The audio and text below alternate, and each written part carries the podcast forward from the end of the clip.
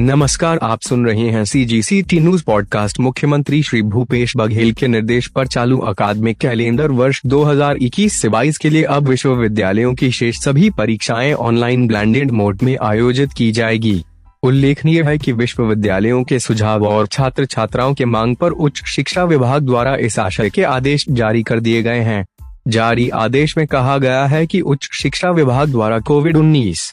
महामारी के कारण मार्च 2020 से लागू लॉकडाउन से उत्पन्न विशिष्ट परिस्थितियों को ध्यान में रखते हुए विश्वविद्यालय अनुदान आयोग द्वारा उच्च शिक्षण संस्थानों के अकादमिक कैलेंडर, अध्यापन पद्धति एवं परीक्षा आयोजन के संबंध में दिशा निर्देश जारी किया गया है। विश्वविद्यालय अनुदान आयोग के पत्र 11 फरवरी 2022 के द्वारा सभी उच्च शिक्षण संस्थानों को क्षेत्रीय परिस्थिति के आधार पर शिक्षण संस्थान खोलने, क्लासरूम का संचालन करने एवं परीक्षाओं का ऑफलाइन ऑनलाइन अथवा ब्लैंडेड मोड में आयोजन करने संबंधी निर्णय लेने अधिकृत किया गया है। आदेश में कहा गया है कि कोविड 19 संक्रमण की द्वितीय एवं तृतीय लहर के कारण राज्य में शिक्षा सत्र 2021 से 22 का अध्यापन कार्य विलंब से प्रारंभ हुआ था, जिसके परिणाम स्वरूप पाठ्यक्रम विलंब से पूर्ण होकर परीक्षाएँ भी विलंब से ही आयोजित किया जाना प्रस्तावित है। वार्षिक परीक्षाओं का आयोजन सामान्यतः 50 से 60 दिन में पूर्ण होता है। इतनी लंबी अवधि तक कोविड प्रोटोकॉल अनुरूप व्यवस्था करना परीक्षा केंद्रों के लिए बड़ी चुनौती है।